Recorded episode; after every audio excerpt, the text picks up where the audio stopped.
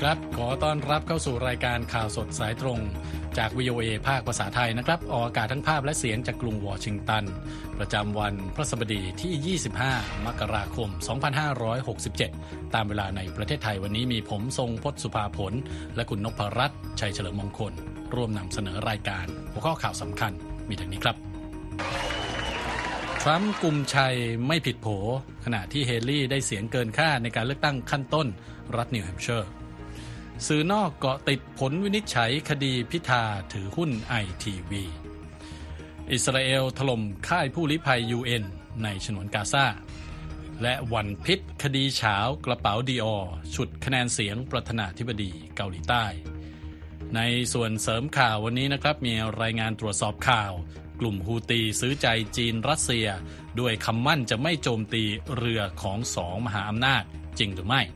ส่งท้ายกันวันนี้นะครับ อังกฤษผุดไอเดียล้ำ เสพงานศิลป์ ส่งผลต่อสมองแบบ real time ได้อย่างไร ติดตามรายงานเหล่านี้ได้จาก VOA ภาคภาษาไทย กรุงวอชิงตันครับ ครับเมื่อคืนวันนี้นะครับ คุณนพรัตน์ก็เราที่นี่นะฮะ มีการเลือกตั้งขั้นต้นของพรรครีพับลิกันที่รัฐนิวแฮมป์เชอร์นะครับ ผลการเลือกตั้งวันนี้คุณนพรัตน์จะมีรายงานครับก็อาจจะได้ยินกันแล้วนะครับ คืออดีตประธานาธิบดีโดนัลด์ทรัมป์นะครับเป็นผู้กุมชัยในศึกเลือกตั้งขั้นต้นที่รัฐนิวแฮมป์เชอร์ โดยไม่ผิดโผครับขณะที่นิกกี้เฮลี่อดีตผู้ว่าการรัฐเซาท์แคโรไลนาก็ยังประกาศจะยืนหยัดเพื่อชิงตั๋วเป็นตัวแทนพรรคริพับลิกันไปลงชิงชัยเลือกตั้งประธานาธิบดีในช่วงปลายปีต่อไปครับ หลังจากได้เสียงสนับสนุนในรัฐนี้มากกว่าที่นักวิเคราะห์การเมืองคาดไว้นะครับ ผลการเลือกตั้งขั้นต้นในรัฐนิวแฮมป์เชอร์เมื่อวันอังคารพบว่า ทรัมป์ได้เสียงสนับสนุน 54%ขณะที่เฮลี่ได้ไป 45%ครับ หลังจากการนับคะแนนดำเนินไปได้ 56%ซึ่งถือว่าเพียงพอแล้วสำหรับทรัมป์ในการประกาศชัยชนะในรัฐนี้ นี่เป็นชัยชนะของทรัมป์ในรัฐที่ 2 ติดต่อกันครับ หลังจากก่อนหน้านี้คว้าชัยในการเลือกตั้งขั้นต้นที่รัฐไอโอวาแล้วก็เป็นการเพิ่มโอกาสของเขา สำหรับนัดล้างตากับประธานาธิบดีโจไบเดนในการเลือกตั้งประธานาธิบดีในวันที่ 5 พฤศจิกายนนะครับฝั่งเฮลี่ได้กล่าวกับผู้สนับสนุนของเธอในค่ำวันอังคารนะครับว่าได้แสดงความยินดีกับทรัมป์ในการคว้าชัยที่รัฐนิวแฮมป์เชอร์ และแม้ว่าทรัมป์จะเคยกล่าวว่าศึกนี้จะสิ้นสุดลงในการเลือกตั้งขั้นต้นวันอังคาร แต่เฮลี่ก็ประกาศย้ำว่าจะสู้ต่อไป โดยกล่าวว่าศึกนี้ยังไกลกว่าจะถือว่าสิ้นสุด และว่ายังมีอีกหลายสิบรัฐที่ต้องไปต่อและจุดหมายคือ South Carolina ครับ ด้านทรัมป์กล่าวกับผู้สนับสนุนว่าเฮลี่มีค่ำคืนที่เลวร้าย และเธอก็ดูชื่นมื่นเกินไปในคำกล่าวของเธอเมื่อค่ำคืนวันอังคาร ทีมหาเสียงของเฮลี่ระบุว่าเธอจะสู้ศึกเลือกตั้งครั้งนี้ต่อไปจนถึงวันซูเปอร์ทิวส์เดย์ 5 มีนาคมที่ 16 รัฐทั่วสหรัฐจะมีการเลือกตั้งในวันเดียวกันนะครับ ทั้งนี้รัฐเซาท์แคโรไลนาคือสนามการเลือกตั้งครั้งต่อไปที่ต้องจับตาดูครับ ในวันที่ 24 กุมภาพันธ์ขณะที่จะมีการประกาศตัวแทนพรรครีพับลิกันลงชิงตำแหน่งประธานาธิบดีอย่างเป็นทางการ ที่การประชุมใหญ่ของพรรคในเดือนกรกฎาคม ส่วนพรรคเดโมแครตจะมีการประชุมใหญ่ในเดือนสิงหาคมนะครับ คุณทรงพจน์ ครับทาง VOA ภาคภาษาไทยก็จะมีการเกาะติดนะครับการเลือกตั้งสหรัฐตลอดปีนี้นะฮะทั้งการเลือกตั้งขั้นต้นของพรรครีพับลิกันนะครับแล้วก็การเลือกตั้งประธานาธิบดีในช่วงปลายปีด้วยนะครับ อีกเรื่องหนึ่งที่เราเกาะติดมาตลอดก็คือสถานการณ์สงครามในครับฉนวนกาซานะครับ ล่าสุดมีรายงานผู้เสียชีวิตอย่างน้อย 9 คนบาดเจ็บ 5เอ่อ75 คนนะครับ จากเหตุโจมตีของอิสราเอล ที่ศูนย์ฝึกอบรมแห่งสหประชาชาติ ในเมืองคานยูนิสของกาซานะครับ ซึ่งเป็นที่พักพิงของชาวปาเลสไตน์พลัดถิ่น 800 ชีวิตด้วยกัน ตามการเปิดเผยของสหประชาชาติ กองทัพอิสราเอลรายงานการรุกคืบในการสู้รบที่กาซาในสงครามครั้งนี้นะครับที่กำลังก้าวเข้าสู่เดือนที่ 4 ทางด้านทางการปาเลสไตน์เผยแพร่วิดีโอแสดงให้เห็นกลุ่มควันดำพวยพุ่งขึ้นสู่ท้องฟ้า เหนืออาคารของศูนย์ฝึกอบรมสหประชาชาติในคานยูนิสเมื่อวันพุธนะครับ เจ้าหน้าที่ปาเลสไตน์ระบุว่ากองทัพอิสราเอลตัดขาดการเข้าถึงโรงพยาบาลหลักทางตอนใต้ของกาซาและปิดเส้นทางเข้าออกสำคัญของผู้คนนับแสนชีวิตที่พยายามจะอพยพเข้าไปในคานยูนิส จากการต่อสู้อันดุเดือดทางตอนกลางและตอนเหนือของกาซาฟิลิปเป้ลาซซารินีข้าหลวงใหญ่สำนักงานบรรเทาทุกข์และจัดหางานแห่งสหประชาชาติ กล่าวนะครับว่าการออกออกประนามการโจมตีของอิสราเอลนะครับและว่าตัวเลขผู้เสียชีวิตอาจเพิ่มสูงขึ้นอีก โดยก่อนหน้านี้อิสราเอลระบุว่ากองทัพได้โจมตีทางอากาศและภาคพื้นดินทั่วกาซาในวันพุธ ระหว่างที่ได้เตือนประชาชนที่อาศัยในเมืองคานยูนิสให้อพยพนะครับซึ่งเป็นคำสั่งล่าสุดที่อิสราเอลอ้างว่าเป็นการปกป้องพลเรือนผู้บริสุทธิ์จากการสู้รบ แต่ด้วยภาวะสงครามที่มุ่งหน้าลงไปทางตอนใต้ของกาซาและประชาชนในพื้นที่อพยพไปเกือบทั้งหมด จึงแทบไม่เหลือที่ปลอดภัยสำหรับประชาชนในกาซาอีกแล้วนะครับขณะเดียวกันการเจรจาก็ยังคงดำเนินต่อไปนะครับเพื่อให้บรรลุข้อตกลงหยุดยิงชั่วคราว รอบใหม่เป็นเวลา 30 วัน เพื่อแลกกับอิสราเอล ให้ปล่อยตัวประกันที่ฮามาสจับตัวไปนะครับ และนักโทษปาเลสไตน์ที่ทางอิสราเอลควบคุมตัวอยู่ รวมทั้งเปิดทางให้มีการจัดส่งความช่วยเหลือด้านมนุษยธรรม เข้าไปในกาซามากขึ้นอีกด้วยนะครับ คุณนพรัตน์ครับ จากที่ตะวันออกกลางนะครับ ไปกันที่ยุโรปกันต่อครับ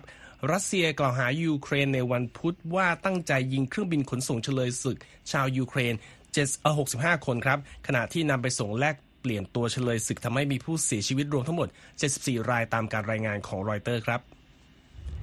กระทรวงกลาโหมรัสเซียระบุว่ามีลูกเรือชาวรัสเซีย 6 ราย และทหารรัสเซียอีก 3 นายอยู่บนเครื่องบินลำเลียงพลของกองทัพรุ่นอิลยูชินที่ถูกยิงตกที่แคว้นเบลโกรอดใกล้กับชายแดนยูเครนครับแถลงการกระทรวงกลาโหมรัสเซียระบุว่าผู้นำของยูเครนทราบดี สืบเนื่องจากแนวทางปฏิบัติที่ตกลงกัน กำลังพลของยูเครนจะถูกลำเลียงด้วยเครื่องบินขนส่ง ไปยังสนามบินที่เบลโกรอดวันนี้เพื่อแลกเปลี่ยนเชลยศึก และระบุด้วยว่าด้วยการกระทำอันเป็นการก่อการร้ายนี้ผู้นำยูเครนได้เผยโฉมหน้าอันแท้จริงโฉมหน้าที่ไม่ใยดีกับชีวิตของพลเรือนของตนครับ กระทรวงการต่างประเทศของรัสเซียกล่าวด้วยว่าการโจมตีดังกล่าว ถือเป็นการกระทำที่ป่าเถื่อน มิโคลายโพโดลยักที่ปรึกษาประธานาธิบดียูเครนกล่าวกับรอยเตอร์ว่าความเห็นจะออกมาหลังจากนี้ไม่นาน เวลานี้คือสิ่งที่เราต้องการเพื่อศึกษาข้อมูลทั้งหมดวิดีโอที่โพสต์ในแอปพลิเคชัน Telegram โดยช่องบาซาที่สัมพันธ์กับความมั่นคงของฝ่ายความมั่นคงของรัสเซียแสดงให้เห็นภาพ อากาศยานขนาดใหญ่ตกลงในหมู่บ้าน ยาโบโนโวของภูมิภาคเบลโกรอดและเกิดเปลวเพลิงขนาดใหญ่ครับ โดยรอยเตอร์สามารถยืนยันว่าวิดีโอดังกล่าวเป็นของจริง กระทรวงกลาโหมยูเครนไม่ได้ตอบรับขอการขอความเห็นของรอยเตอร์ในทันทีนะครับ แต่ว่าสำนักข่าวอินเตอร์แฟกซ์ยูเครนรายงานข้อความจากกระทรวงว่า ยังไม่มีข้อมูลที่น่าเชื่อถือ แต่หากมีข้อมูลแล้วจะแจ้งให้ทราบครับอันเดรคาทาโปลอฟนายพลเกษียณอายุราชการที่ปัจจุบันเป็นสมาชิกสภานิติบัญญัติรัสเซียกล่าวในรายการโทรทัศน์ของช็อตว่าเป็นไปไม่ได้ที่ยูเครนจะแยกแยะเครื่องบินขนส่งออกจากเครื่องบินทหารไม่ได้ จึงมองว่าการโจมตีดังกล่าวเกิดขึ้นโดยตั้งใจนะครับ รอยเตอร์ยังไม่สามารถยืนยันได้ว่าใครอยู่บนเครื่องบินที่ถูกยิงตก แต่หากเป็นไปตามที่รัสเซียกล่าวอ้าง เหตุการณ์นี้จะเป็นเหตุการณ์ที่นองเลือดที่สุด ที่เกิดขึ้นในเป็นรัสเซียตั้งแต่สงครามยูเครนเกิดปะทุปะทุขึ้นมานะครับ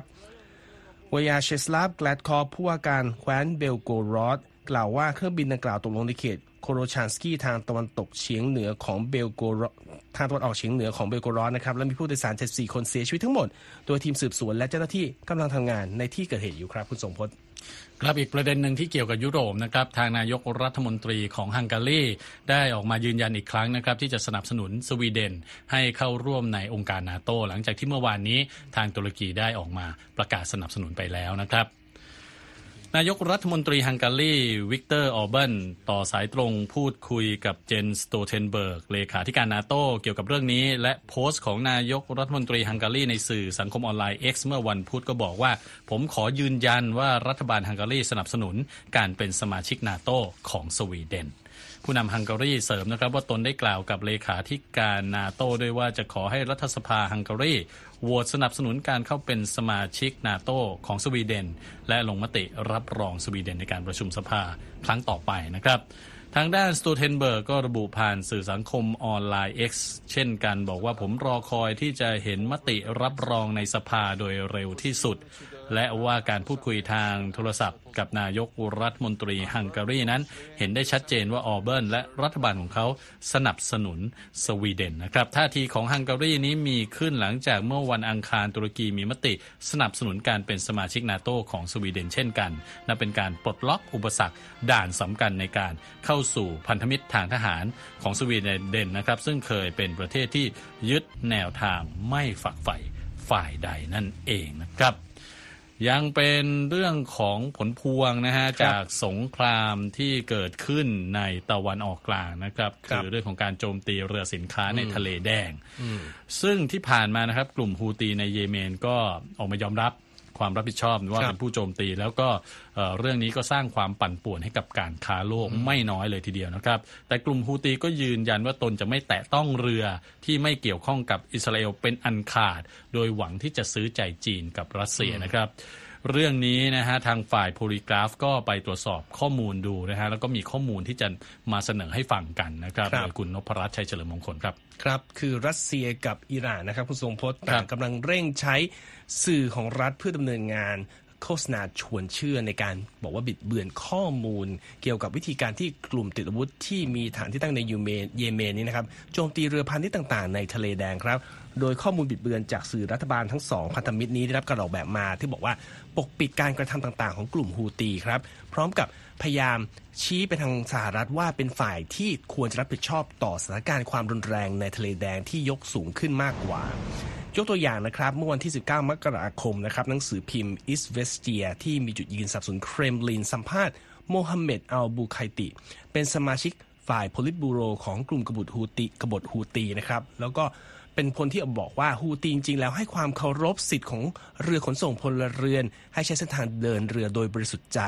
และตอกว่าทางตนจะทำการโจมตีเฉพาะเรือที่เป็นของอิสราเอล หรือว่ามีความเชื่อมโยงทางใดทางหนึ่ง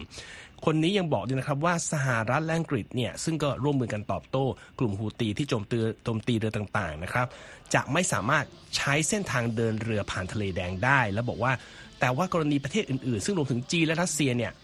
ทางกลุ่มเนี่ยจะไม่คุกคามเรือของประเทศเหล่านี้เลย ทาง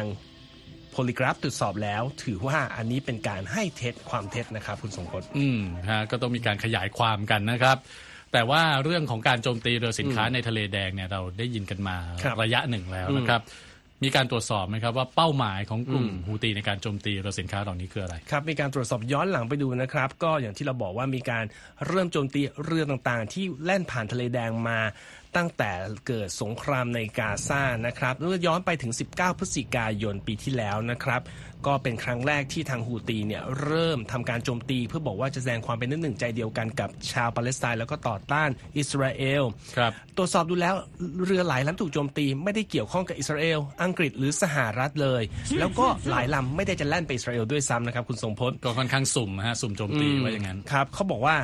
ในการสัมภาษณ์ของอัลบุไคตีที่บอกมาจากโพลิตบิโรของกลุ่มฮูตีนะครับ คือออกมาเนี่ยหลังจากแค่มีสัปสัปดาห์ก่อนหน้านั้นเพิ่งมีข่าวครับว่ากลุ่มฮูตี ไปโจมตีผิดเข้าใส่เรือขนส่งน้ำมันรัสเซียเป็นครั้งที่ 2 แล้วด้วย การโจมตีที่ว่าเมื่อ 12 มกราคมนะครับเป็นเรือที่เขาบอกว่าจริง ๆ แล้วเนี่ยมีสาธารณรัฐเซเชลเป็นเจ้าของ แต่ว่าติดธงปานามาแล่นออกจากเมืองชาจาจากสหรัฐอาหรับเอมิเรตส์ขนส่งน้ำมันจากเมืองท่าของรัสเซียที่อยู่ใกล้กับฟินแลนด์ก็คือเกี่ยวกับหลายประเทศนะฮะ แล้วก็มีบริษัทที่เชี่ยวชาญด้านความมั่นคงทางทะเลของอังกฤษชื่อแอมเบรประเมินว่าการโจมตีเรือลำดังกล่าวอย่างผิดพลาดเนี่ยจริงๆอะสาเหตุคือ การใช้ข้อมูลที่ไม่ค่อยจะอัปเดตเท่าไหร่ ว่าเรือลำดังกล่าวเนี่ยน่าจะเป็นเรือของอังกฤษ ก็เลยถูกการโจมตี ซึ่งตรวจสอบแล้วเขาบอกว่ากลุ่มฮูตีเนี่ยไม่ใช่อ้างข้อมูลผิดๆเป็นครั้งแรกนะครับ ยกตัวอย่างไปอีกอันหนึ่ง 18 ธันวาคมปีที่แล้ว ก็ไปโจมตีเรือขนส่งน้ำมันของนอร์เวย์ โดยอ้างว่าเป็นเรือที่เชื่อมโยงกับทางอิสราเอลเป็นต้นนะครับ ครับทางฮูตีนี่มีคำอธิบายอย่างมีนัยยะสำคัญอื่นๆบ้างไหมครับ คุณนพรัตน์ว่าการโจมตีเรือสินค้าเหล่านี้เนี่ยมีมีอะไรมีอะไรอยู่เบื้องหลัง ก็คือนอกจากจะบอกว่าเป็นเรือที่เกี่ยวข้องกับอิสราเอลอังกฤษ หรือว่าสหรัฐแล้ว ก็บอกว่าเรือลำไหนก็ตามที่มุ่งหน้าไปทางอิสราเอลก็จะเป็นเป้าการโจมตี แต่หลายครั้งที่เราตรวจสอบไปนะครับ อย่างเช่น 2 มกราคมมีเรือลำหนึ่งเป็นเรือของฝรั่งเศสแต่ว่าติดธงมอลตาทางกลุ่มฮูตี โจมตีและอ้างว่ากำลังไปอิสราเอลแต่ทางเรือดังกล่าวบอกว่าเปล่ากำลังจะไปอียิปต์ไม่ได้ไปอิสราเอลเป็นต้น แล้วก็มีเรือของสวิตเซอร์แลนด์ที่ขึ้นทะเบียนว่าจะไปซาอุดิอาระเบีย ก็โดนโจมตี หรือเรื่องของเยอรมนีมีลูกเรือเป็นชาวฟิลิปปินส์จะไปกรีซเออมาจากกรีซจะไปจากไปสิงคโปร์ก็ถูกโจมตี อันนี้ก็เป็นหลายกรณีที่ไม่ทราบไปเอาข้อมูลตรงไหนมาแล้วผิดนะฮะแล้วก็ เรือหลายลำที่ถูกโจมตีเนี่ยเขาบอกว่าไม่ได้มีลูกเรือเป็นคนอิสราเอลเป็นต้น บางทีครับเป็นลูกเรือชาวฟิลิปปินส์หรือว่าประเทศอื่นๆ มีบางกรณีเขาบอกว่าเรือบางลำต้องส่งสัญญาณบอกว่าอย่ามายุ่ง เพราะว่าลูกเรือเป็นชาวจีน อันนี้ก็จะสะท้อนภาพเอ่อจุดยืนของจีนในช่วงที่ผ่านมาที่บอกว่าก็สนับสนุนปาเลสไตน์อยากจะพยายามรักษาประโยชน์ของตน ทั้งในแง่ของการเมืองแล้วก็พาณิชย์ในภูมิภาคนี้ ก็มีการเรียกร้องให้มีการยุติการ ก่อกวนรังควานเรือต่างๆ ที่แล่นผ่านในทะเลแดงซึ่งเป็นเรือของพลเรือนอยู่ อันนี้ก็คือเป็นการพิสูจน์แล้วว่าที่ผ่านมาฮูตีก็คือเล่นไปตามเกม พยายามจะซื้อใจให้ตัวเองไม่เสียเพื่อนรักครับมหาอำนาจนะครับก็คือจีนกับรัสเซีย แต่ในความเป็นจริงก็ในการโจมตีเนี่ยก็มีเรือหลายสัญชาติด้วยกันนะฮะที่โดนโจมตีในทะเลแดงนะครับ นั่นก็เป็น เรื่องราวของการตรวจสอบข่าวนะครับ ที่คุณนพรัตน์นำมาเสนอนะครับ ติดตามได้ทางเว็บไซต์ voa thai com นะครับรวมทั้งสื่อสังคมออนไลน์ต่างๆ ของเรานะครับ Facebook Instagram YouTube และ X ด้วยครับ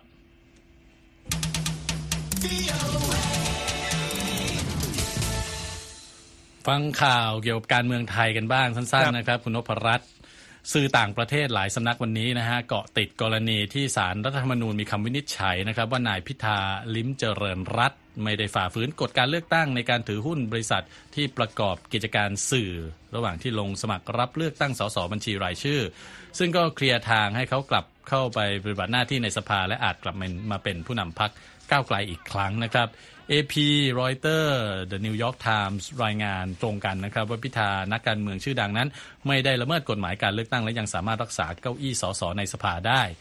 ส่วนสื่อ Deutsche w e l นะครับ รายงานว่านายปัญญาอุชาชน ตุลาการสารรัฐธรรมนูญ ระบุว่าบริษัทไอทีวีไม่ได้ดำเนินกิจการสื่อในช่วงที่นายพิธาสมัครรับเลือกตั้งสสและว่าการถือหุ้นเหล่านี้ไม่ได้ถือว่าผิดกฎหมายดดังนั้นสมาชิกภาพ ของสมาชิกสภาผู้แทนราษฎรของผู้ถูกร้องไม่สิ้นสุดลงนะครับ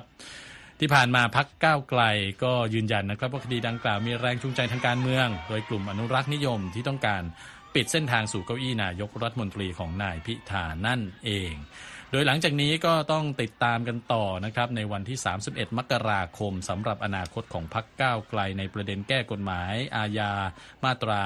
112 ที่ศาลรัฐธรรมนูญมีกำหนดลงมติดังกล่าวในช่วงปลายเดือนนะฮะซึ่งหากศาลรัฐธรรมนูญตัดสินว่าเป็นการใช้สิทธิ์ หรือเสรีภาพเพื่อล้มล้างการปกครองระบอบประชาธิปไตย อันมีพระมหากษัตริย์ทรงเป็นประมุขพรรคก้าวไกลก็มีความเสี่ยงที่จะถูกยุบพรรคนั่นเองนะครับ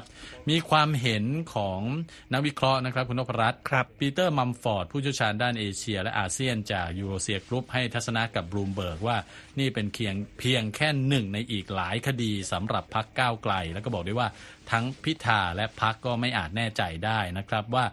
จะรอดพ้นจากวิกฤตเหล่านี้แล้วหรือยังนะครับครับอ่ามีความเห็นนักวิเคราะห์ด้วยนะฮะสำหรับกรณีนะฮะเรื่องของการเมืองไทยที่ครับเอ่อเรื่องของคุณพิธานะฮะลิมเจริญรัตน์ครับ จากอ่าเรื่องการเมืองไทยมาดูการเมืองเกาหลีใต้บ้างครับครับมีข่าวเช้าเกิดขึ้นติดกับปิเอ่อประเด็นแบรนด์หรูนะครับ เรื่องเรื่องคือมีภาพจากกล้องวงที่ถูกซ่อนไว้ไม่กล้องวงจรปิด แสดงให้เห็นว่าสุภาพสตรีหมายเลขหนึ่งของเกาหลีใต้ได้รับกระเป๋าหรู คริสเตียนดีออเป็นของขวัญนะครับ ก็สร้างคำวิพากษ์วิจารณ์ เป็นกรณีอื้อฉาวให้กับประธานาธิบดียุนซุกยอและพรรคของเขานะครับ ก่อนจะมีการเลือกตั้งใหญ่ในเดือนเมษายนนี้ครับ โดยสมาชิกบางคนของพรรคพลังประชาชนหรือว่า People Power Party มีการขอให้ประธานาธิบดียูและภริยา คิมคอนฮี ออกมาขอโทษประชาชนในเหตุการณ์ที่สื่อเกาหลีใต้ เรียกว่าเป็นคดีเฉาวกระเป๋าดีออครับและยอมรับว่าการรับกระเป๋านั้นเป็นของอารับมาเป็นของขวัญนะฮะเป็นสิ่งที่ไม่สมควร อย่างไรก็ตามครับทั้งตัวประธานาธิบดียูและภรรยารวมทั้งสำนักงานประธานาธิบดีเกาหลีใต้ก็ยังคงนิ่งเงียบเรื่องนี้ครับนักวิเคราะห์หลายคนชี้ว่า ประธานาธิบดียูและพรรค PPP เนี่ยนะครับอาจเผชิญความเสี่ยงที่จะสูญเสียคะแนนเสียงในการเลือกตั้งเดือนเมษายนก็ได้ นักวิเคราะห์บางคนบอกว่าการที่สุภาพสตรีหมายเลขหนึ่งยอมรับกระเป๋า Dior ใบละ 3 ล้านวอน หรือประมาณแปดหมื่นบาทของขวัญนะครับ ถือเป็นการละเมิดกฎหมายต่อต้านการติดสินบนของเกาหลีใต้ แต่ว่าผู้สนับสนุนของประธานาธิบดียูนแก้ต่างครับว่าคิมมาตกเป็นเหยื่อของการถูกวางยาทางการเมือง เพื่อจัดฉากเรื่องนี้ขึ้น ย้อนกลับไปเกิดอะไรขึ้นครับ เมื่อเดือนพฤศจิกายนปีที่แล้ว มีวิดีโอชิ้นหนึ่งที่เผยแพร่ทาง YouTube แสดงให้เห็นบาทหลวงชาวอเมริกันเชื้อสายเกาหลี คนหนึ่งมอบกระเป๋าดังกล่าวให้กับคิมกอนฮีซึ่งมีการถ่ายไว้ด้วยกล้องที่ซุกซ่อนไว้ด้วย รายงานข่าวระบุว่าบาทหลวงที่ชื่ออับราฮัมชอยผู้นี้มีความเชื่อมโยงกับเกาหลีเหนือในด้านการแลกเปลี่ยนทางศาสนา แล้วก็เป็นผู้สนับสนุนให้เกาหลีใต้ร่วมมือกับเกาหลีเหนือด้วย โดยเขาสัมภาษณ์กับรอยเตอร์ว่าเขาต้องการพบกับคิมด้วยการใช้สินค้าหรูหราราคาแพงเป็นสะพานเชื่อมนะครับ ก่อนหน้านี้สุภาพสตรีหมายเลขหนึ่งของเกาหลีใต้ก็เคยถูกกล่าวหาว่าปั่นหุ้นมาแล้วเมื่อ 12 ปีก่อนนะครับเดือนที่แล้วรัฐสภาเกาหลีใต้ก็เพิ่งลงมติให้มีการแต่งตั้งอัยการพิเศษรื้อฟื้นคดีขึ้นมาตรวจสอบด้วยนะครับ มาดูเรื่องผลสำรวจของประชาชนกันบ้างนะครับ คุณสงพจครัน์บ YTN เป็นสื่อของเกาหลีใต้ในสัปดาห์นี้ พบว่าประชาชน 69%ต้องการให้ประธานาธิบดียูนออกมาอธิบายจุดยืนของตนในเรื่องนี้ ขณะที่ผลสำรวจของ News Tomato เมื่อเดือนธันวาคมระบุว่าประชาชน 53%เชื่อว่าคิมกระทำการไม่เหมาะสม แต่ว่า 27%ก็เชื่อว่าเธอเป็นเหยื่อการถูกวางยาทางการเมืองครับ ครับผม ก็เรียกว่าคดีเช้ากระเป๋าดีออนะครับฮะสะอาจจะสะเทือนคะแนนเสียงของผู้นำเกาหลีใต้ก็เป็นได้นะฮะครับคุณนพรัตน์เนี่ยเป็นผู้เชี่ยวชาญเรื่องของอาหารรู้จักแกงไก่อินเดียไหมชิคเก้นบัตเตอร์นะฮะ เคยทานบ้างฮะ อืมทำไมล่ะฮะ เกิดอะไรขึ้นฮะ คือแกงไก่อินเดียนี่เป็นเมนูเก่าแก่ แล้วก็เป็นเมนูยอดนิยมของอินเดียเลยนะฮะ เป็นเมนูต้นๆเลย คือเว็บไซต์ Taste Atlas เนี่ยเขาบอกว่า butter chicken อย่างที่คุณนพรัตน์บอกเนี่ยนะฮะอยู่ในอันดับที่ 43 ของอาหารที่ดีที่สุดในโลกนะฮะผู้จากผู้ให้ลงเอ่อผู้ให้คะแนนเนี่ยประมาณ 4 0 0 0 0 0 คนครับ แต่ว่าตอนนี้เนี่ยกำลังเป็นประเด็น เพราะว่าแกงไก่อินเดียนะฮะเนี่ยดูในวิดีโอนี่ครับก็ดูรูปร่างน่ารับประทานนะฮะครับ กลายเป็นประเด็นขึ้นโรงขึ้นศาลในอินเดียนะครับ เมื่อเครือพัตตาคารสองแห่งของอินเดีย กล่าวอ้างว่าเป็นเจ้าของต้นตำรับเมนูดังนี้นะครับ ครอบครัวเจ้าของเครือพัตตาคารขนาดใหญ่ของอินเดียโมติมาฮาลในกรุงนิวเดลีนะครับที่มีบุคคลสำคัญมากมาย เคยไปลิ้มลอง ทั้งอดีตประธานาธิบดีสหรัฐริชาร์ดนิกสันและก็อดีตนายกรัฐมนตรีคนแรกของอินเดียจวาฮาราวเนรูก็เคยไปที่นั่นนะฮะเขาออกมากล่าวอ้างว่า กุนดานราวกุจราน ผู้ก่อตั้งพัตตาคารแห่งนี้ เป็นผู้คิดค้นต้นตำรับแกงไก่ใส่เนยนี้ขึ้นมาเมื่อทศวรรษ 1930 นะครับครับ เจ้าของร้านยังได้ฟ้องร้องเครือพัตตาคารคู่แข่ง คือดารายากานีที่ออกมากล่าวอ้างว่าตนเป็นผู้คิดค้นอาหารจานนี้เช่นกัน รวมทั้งเป็นผู้คิดค้นเมนูอีกหนึ่งเมนูที่ชื่อว่าดาวมากานีด้วยนะฮะ ครอบครัวกุจราวเรียกค่าเสียหายเป็นเงินถึง 240,000 ดอลลาร์ เป็นเงินไทย8ล้าน4แสนบาทนะครับ แล้วก็กล่าวหาด้วยว่าร้านดารายากานีเรียนแบบทั้งหน้าเว็บไซต์ และก็ตกแต่งร้านก็เรียนแบบทางร้านของตนเองอีกด้วยนะฮะครับแต่แน่นอนนะฮะร้านดารายากานีเนี่ยก็ออกมาแก้ตัวนะฮะออกมาแก้ต่างว่าอย่างนั้นแล้วกัน บอกว่า หนึ่งในสมาชิกของครอบครัวก็คือกุนดาวลันจักกีเคยร่วมกันเปิดร้านกับกุจราวในกรุงนิวเดลีเมื่อปี 1947 แล้วตอนนั้นเองนะฮะที่มีการคิดค้นต้นตำรับเมนูแกงไก่ขึ้นมา ซึ่งก็หมายความว่าทางร้านก็มีกรรมสิทธิ์เหนือเมนูนี้เช่นกันนะครับ เรียกว่าเป็นศึกชิงต้นตำรับแกงไก่ ซึ่งได้รับความสนใจอย่างมากจากประชาชนทั่วอินเดียนะครับสื่อครัโทบรทัศน์ต่างๆ ประโคมข่าวอย่างมากมาย แล้วก็มีการทำสารคดีพิเศษเกี่ยวกับประวัติความเป็นมาของแกงไก่ที่ว่านี้อีกด้วยนะครับครับใครที่เคยกินนะฮะก็ลองไปดูนะฮะว่าอะไรอร่อยแค่ไหนสำหรับบัตเตอร์ชิคเก้นนะฮะครับไปฟังตลาดหุ้นในอเมริกากันบ้างคุณนพรัตน์ครับ ดาวโจนส์นะครับวันนี้เพิ่มลดลงนะฮะตกลงไป 99 จุดปิดที่ 37,806 จุด Standard Standard and Poor นะครับเพิ่มขึ้น 4 จุดปิดที่ 4,868 จุด และ NASDAQ เพิ่มขึ้น 56 จุดนะครับปิดที่ 15,482 จุด ราคาทองคำลดลง 60%นะครับ ปิดที่ 2,013 ดอลลาร์กับ 50 เซนต์ต่อออน ค่าเงินดอลลาร์สหรัฐนะครับ 1 ดอลลาร์แลกได้ 35 บาท 73 สตางค์ครับ คุณผู้ฟังกำลังรับฟังข่าวสดสายตรงจาก VOA ภาคภาษาไทยครับส่งท้ายวันนี้นะครับเรามีเรื่องของอการเสพงานศิลป์ที่บอกว่าให้ประโยชน์ ต่อสมองแบบเรียลไทม์ได้อย่างไรนะฮะครับที่พิพิธภัณฑ์ศิลปะCourtauld Gallery ในกรุงลอนดอนนะครับได้มีโปรเจกต์ใหม่ในการรวมศิลปะและวิทยาศาสตร์เข้าด้วยกันเพื่อแสดงให้เห็นว่าสมองของคนเรานั้นถูกกระตุ้นอย่างไรบ้าง เมื่อเวลาเสพงานศิลป์นะครับ ติดตามได้จากคุณเอ่อธัญพรสุนทรวงศ์ครับผู้เข้าชมพิพิธภัณฑ์ศิลปะ Courtauld Gallery ในกรุงลอนดอน สามารถทดลองใช้เทคโนโลยีเพื่อดูคลื่นสมองของตนแบบเรียลไทม์ ในขณะชื่นชมผลงานของศิลปินชื่อดังระดับโลก ซึ่งรวมไปถึงผลงานของศิลปินแวนโกะด้วยค่ะ I think we all know that there's something that happens when we look at something that is beautiful. เจนนี่วอลแมนผู้อำนวยการ Art Fund ซึ่งเป็นองค์กรการกุศลด้านศิลปะแห่งประเทศอังกฤษบอกกับรอยเตอร์ว่า ทุกคนต่างทราบดีว่า มีปฏิกิริยาบางอย่างในสมองเกิดขึ้น ในขณะที่เรามองดูสิ่งที่สวยงามหรือสิ่งที่น่าสนใจ ดังนั้นเทคโนโลยีนี้จะแสดงให้เห็นรูปแบบของคลื่นสมองของคนเรา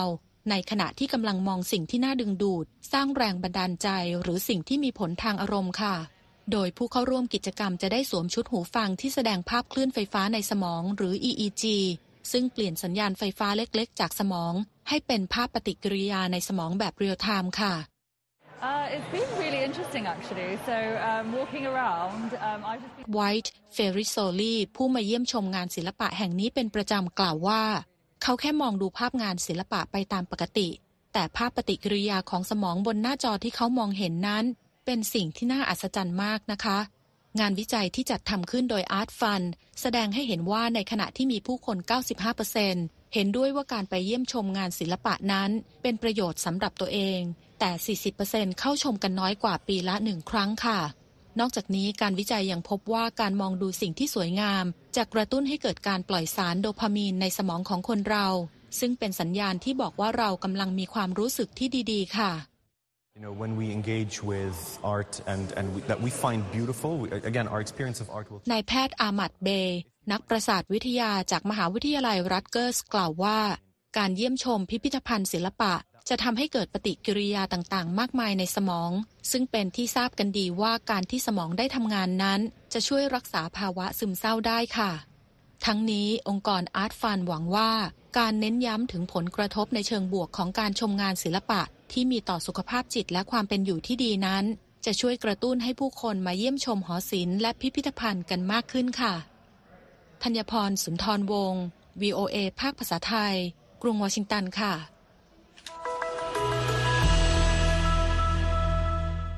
ครับเรื่องของประโยชน์จากการชมงานศิลปะนะครับส่งท้ายข่าวสดสายตรงจาก VOA ภาคภาษาไทย กรุงวอชิงตันวันนี้ ผมทรงพจน์สุภาผล และคุณนพรัตน์ชัยเฉลิมมงคล ขอลาไปก่อนครับ สวัสดีครับ สวัสดีครับ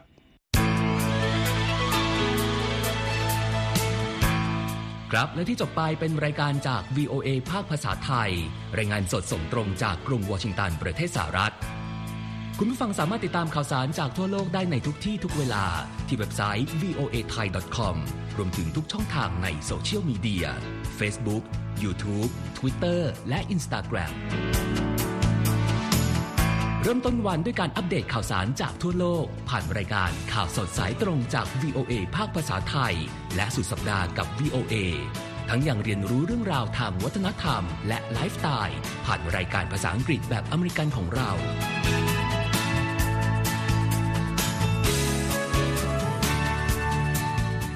ติดตามความเคลื่อนไหวในประเทศสหรัฐ การเมืองอเมริกัน พร้อมเข้าใจที่มาที่ไปของเหตุการณ์สำคัญ รวมถึงข่าวต่างประเทศ จากแหล่งข่าวที่เชื่อถือได้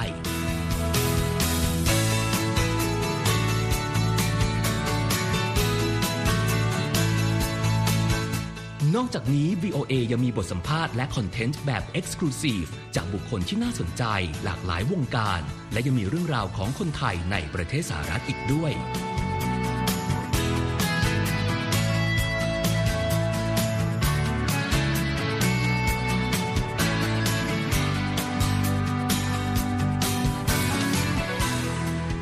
คุณนะครับที่ให้ VOA ไทยเป็นส่วนหนึ่งในการติดตามข่าวสารสาระและเกร็ดความรู้ของคุณ จากรายการต่างๆ ที่เรามุ่งมั่นนำเสนอ เพื่อความเที่ยงตรง ทันเหตุการณ์ และมีประโยชน์ในทุกๆวัน